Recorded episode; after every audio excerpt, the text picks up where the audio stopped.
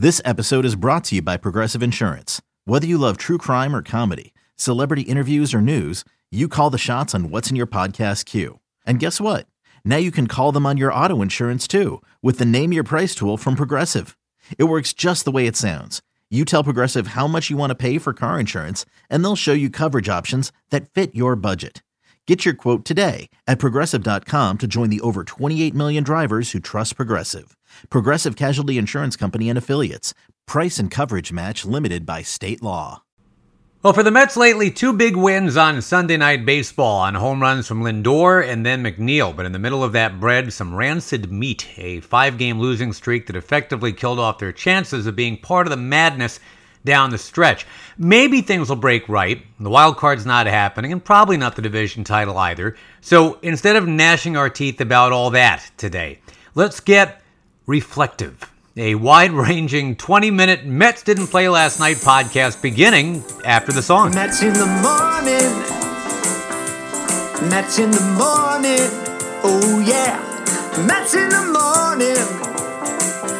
Gonna tell you what the Mets are doing while coffee is brewing. Now here's Josh Lewin. Scootily down. Where never has a theme song divided a fan base like this thing. Some of you love it and find yourself humming it at inappropriate moments. Some of you wish you'd never heard it. That makes the world go round. Remember when we were all arguing about whether or not that stupid dress was blue and black or white and gold on the interwebs? It's kind of like that. Josh Lewin with you, not in an arguing mood today. I'm in a reflective, contemplative mood today. And I'm inviting you to come along on a bit of a weird ride because in one podcast, we're going to talk a little 2021 Mets, a little Mets minor league history, little Jeff McNeil, little Aaron Loup, but the feature presentation, a chat with Mr. Everything Sandy Alderson, coming up quite shortly. So uh, I sat down with Sandy last week and I told him, let's not do a whole Mets state of the state because you're still waiting on a president of baseball operations. The whole front office structure is a whole nother podcast for a whole nother time. But because of Sandy's background, I was really interested to hear from him regarding what he thinks about the general direction of the major leagues right now. And just to establish his credentials, if you don't know, well, I mean, you go way back Marine Corps, Dartmouth, law school, law firms, architect of the 80s Oakland A's, CEO of the Padres, and on and off since 2010, the driving force behind the Mets in many different ways. Sandy's A's were very close to winning three straight World Series, just like the A's of the 1970s did.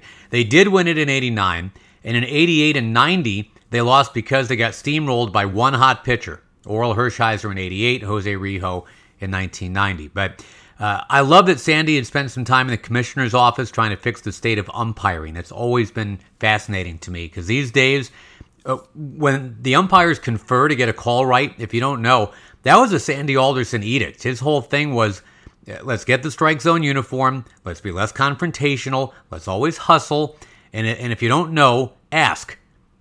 That's a four point plan, which, by the way, now needs to include a fifth point since there's replay. Give the home plate umpire a microphone already. Make him tell the fans what the hell is going on. But anyway, for Sandy Alderson, staying big picture here, my basic thing was how's the patient? How is the state of umpiring? The pace of the game? Those overarching things that used to be uh, a part of his everyday, just discussing those things at the highest level. So, thoughts and concerns and solutions, that's what we're after here in this nine and a half minute discussion. Here you go. Where are we with, for example, umpires? Are we going to see robots on the field anytime soon? I think we probably will see that uh, automated balls and strike uh, zone um, uh, umpire, quote unquote, sometime in the near future. I think that um, you know what what Major League Baseball has to do is is balance that kind of innovation with uh, an attempt to you know remain uh, uh, human in its texture and feel. The interesting thing about the automatic uh, ball and strike zone uh, is that uh, it will allow Major League Baseball essentially to change the strike zone at any time. Uh, when I was supervising umpires, we, we would we did change the strike zone uh, to try and better define it in connection with and consistent with the rule book. Uh, but it took the umpires a long time to adjust. It doesn't happen overnight. Mm-hmm. With a machine like uh, the automated system, you can you can adjust overnight, and and uh, you know I'm not advocating changing the strike zone, but uh, there may be some reason to consider that given where hitting and offense are today compared to where they were, you know, some years ago.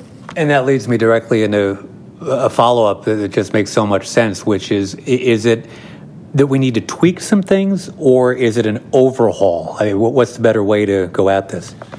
If we're talking about the strike zone, I think it's, um, you know, what what we're looking for with the strike zone is accuracy and consistency, and uh, there's a much higher likelihood of getting that from from a machine than from an individual. Um, you know, and I watch I watch games every night, and I see you know strike zones, and they're I think they're more consistent than they were you know 10 or 15 years ago. Clearly, there aren't these uh, you know egregious uh, mistakes, but they're not perfect. Now, what will happen with an automatic uh, system is that certain aspects of the catching profession are going to change. Framing will no longer be hmm. uh, something of value. Right. You know, it, it's either going to be a, so catching the ball, receiving the ball, um, blocking the ball, those kinds of things will come back to the forefront in catching, uh, which was the case before framing became such a, a big deal, which is really only in the last eight or nine years. You know, you said something interesting, Sandy, about umpiring as a whole has gotten better. But, you know, hitting as a whole has gotten better. Pitching as a whole has gotten better. I would hope broadcasting as a whole has gotten better. We're all supposed to be improving in whatever field yeah. that, that, we're in.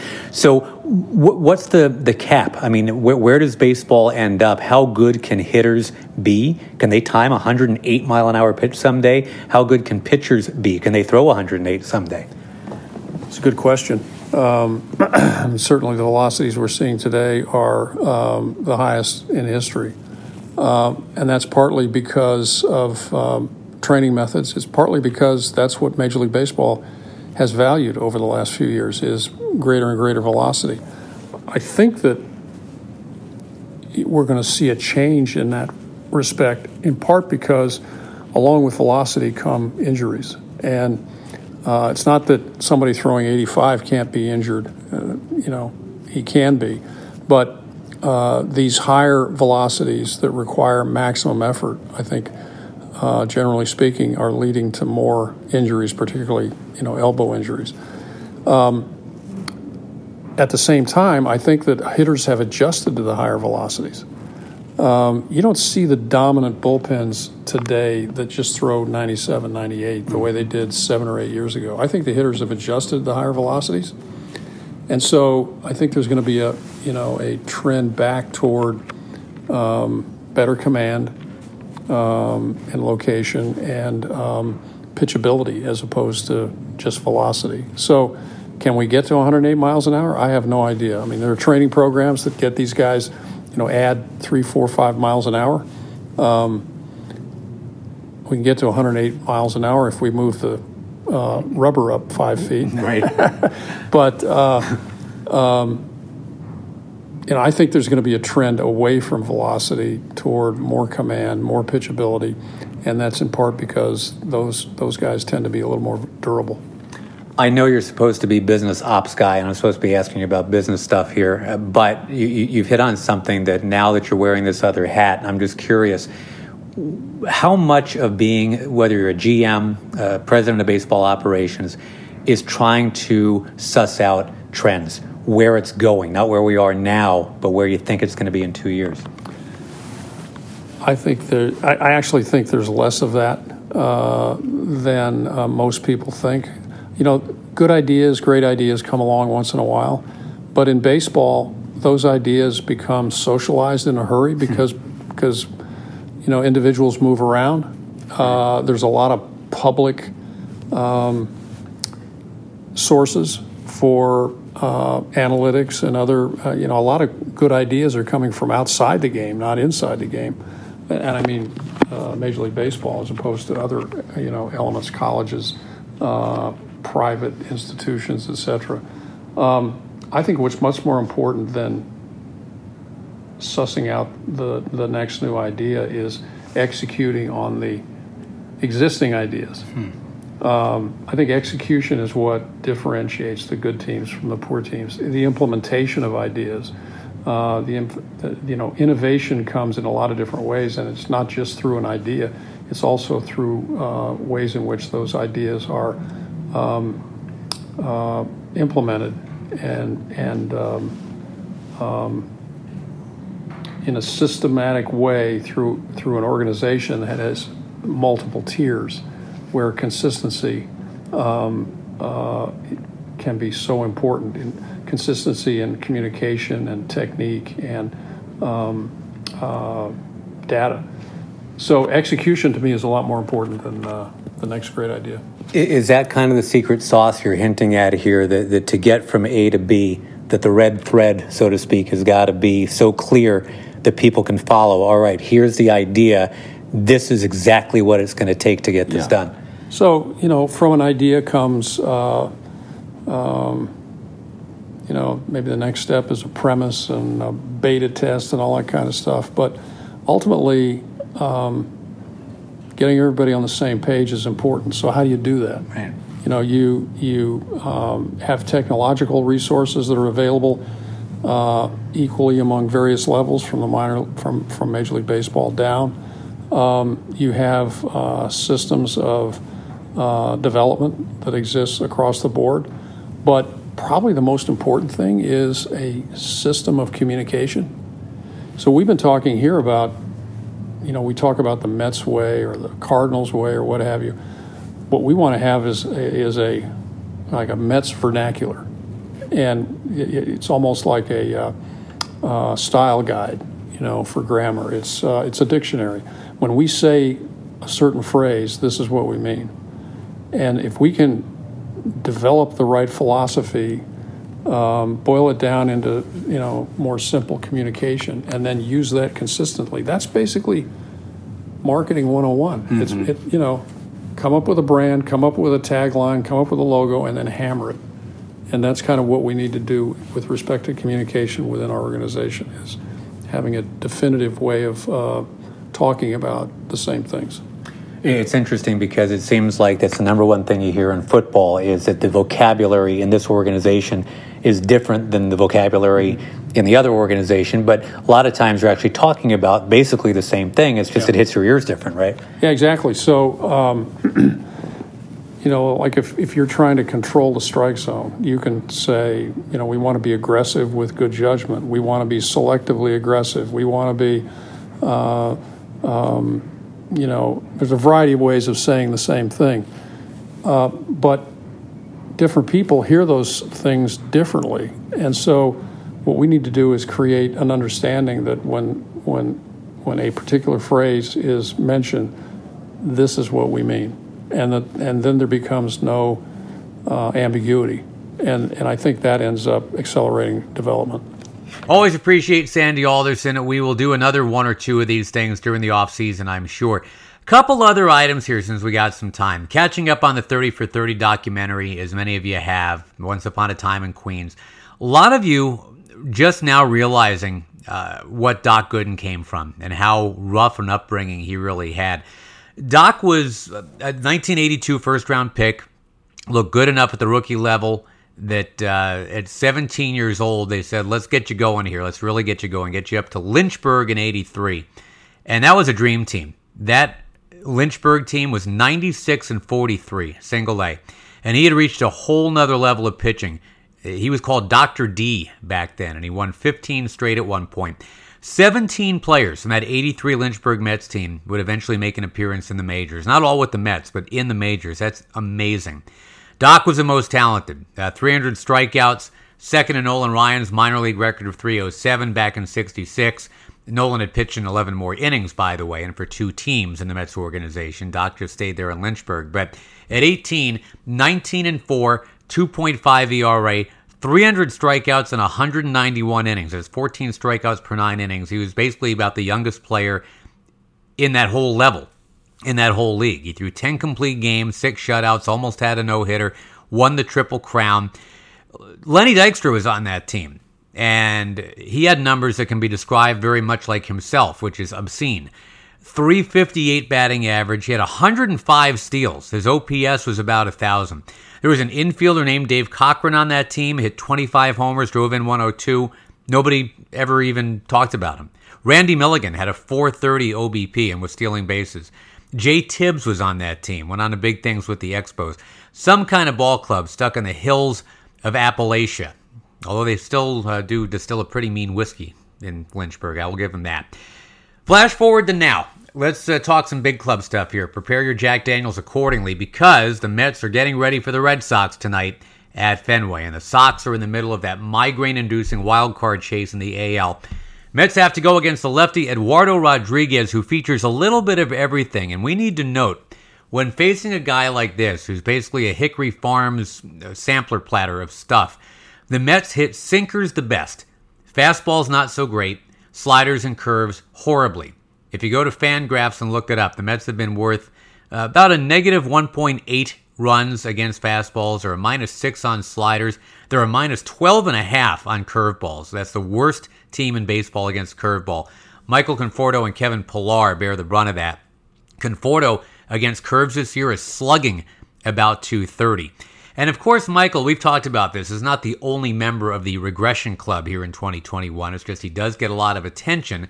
Uh, the regression club, that's Conforto, McNeil, Dom Smith, and Lindor. And that's why the Mets are on the fringe of uh, talking about that old standard, meaningful September baseball.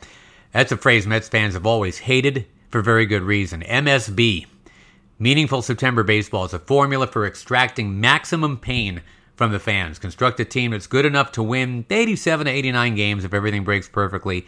And then you say, ah, we just would have had a break or two, it would have gone well. But back to those in the regression club. One guy may be breaking out down the stretch, and that's the squirrel, Jeff McNeil. Started so slowly, strained his hammy in mid May. That cost him a month. He had a strong return. He had a 912 OPS in July, but then he just dropped in August and September. I mean, dropped. Now he's getting it again. Last Wednesday, three for four against the Cardinals. And then this past Sunday night, the game winning home run to beat the Phillies. He always hits well against the Phillies, but that was his first home run in 150 at bats. The thing about McNeil this year, BABIP has eaten his lunch.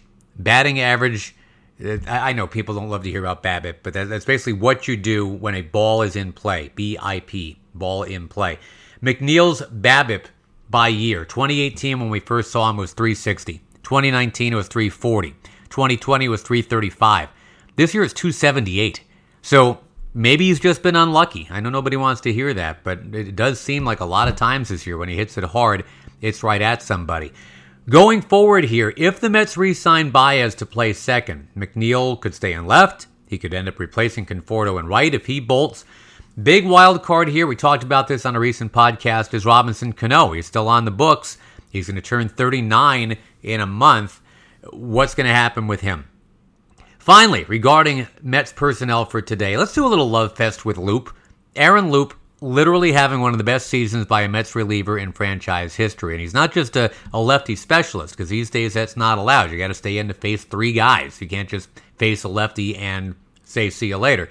No Mets reliever in the past five decades has come close to putting up numbers like Aaron Loup is right now. He's got a 1 ERA in 51 innings out of the pen. And you can tack on three innings as a, a starter as well when he had to do that.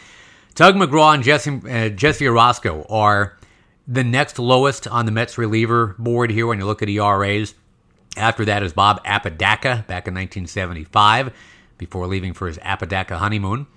That is a very old dad joke. That's like a grandpa joke. Abba Honeymoon was a song that I think Debbie Reynolds sang in the early 60s. That's before the Mets had ever taken the field, and I have no idea why, why I know that. But anyway, Loup with the, the Busch Light beer cans has become a fan favorite, says he'd like to come back for an encore. Thing is, Mets will have to pony up. Only 11 pitchers have ever finished a season with more than 54 innings and a sub 1 ERA. Three of those worked in the dead ball era, so forget those guys. Modern times, Blake Treinen had a .78 for the A's in 2018, and he got paid. Uh, other guys on this list, I mean, they, they were all stars who got paid. Dennis Eckersley, Jonathan Papelbon, Fernando Rodney in his crazy sideways hat. Two final notes for you that I've been sitting on and waiting to share with you before we say so long today. Javi Baez is becoming a walks machine. Have you guys noticed this? He's got eight of them in his last nine games. He had had eight in his previous 57 games, so that is better. He had three in one game last week, which certainly beats the five strikeout game he showed out with when he first arrived. And one for the road on Pete Alonso. 74 runs scored leads the team. Guys, that is a really low total. He may be the only Met who ends up with 80. And he's driven himself in with a home run 33 of those 74 times. So in a full season, somebody's supposed to score at least 80 or 85 runs. Alonso scored 103 a couple years ago, in fact. But this could be three of the last six full seasons now that no Met has gotten to 80 runs scored.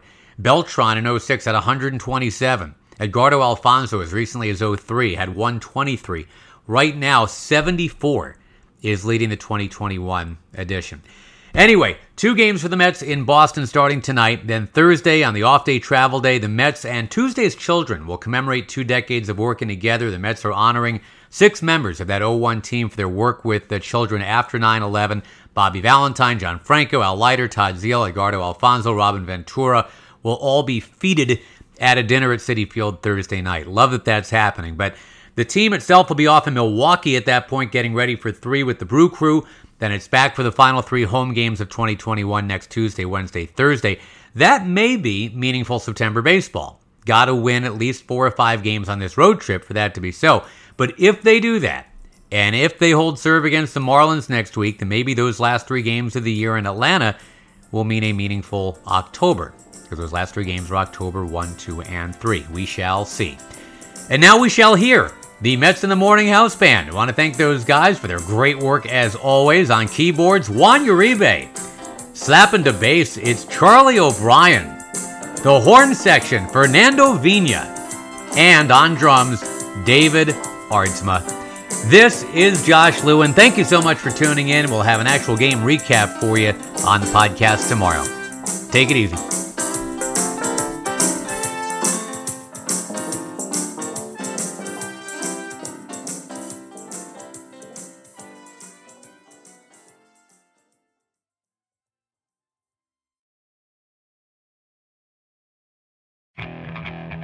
Okay, picture this. It's Friday afternoon when a thought hits you. I can waste another weekend doing the same old whatever, or I can conquer it. I can hop into my all new Hyundai Santa Fe and hit the road. Any road. The steeper, the better. Because my all new Santa Fe is available with HTRAC, all wheel drive, so I can hit the trail without a worry in the world. Heck, with three rows and best in class rear cargo space, I can pack the whole family in with all our gear. We've got available dual wireless charging for our phones, so we'll never lose touch with civilization, and we won't lose touch with the primordial power of Mother Earth. So, which is it? Waste the weekend or do something a little more epic? And conquer it in the all new Hyundai Santa Fe. Visit HyundaiUSA.com or call 562 for more details. Hyundai, there's joy in every journey.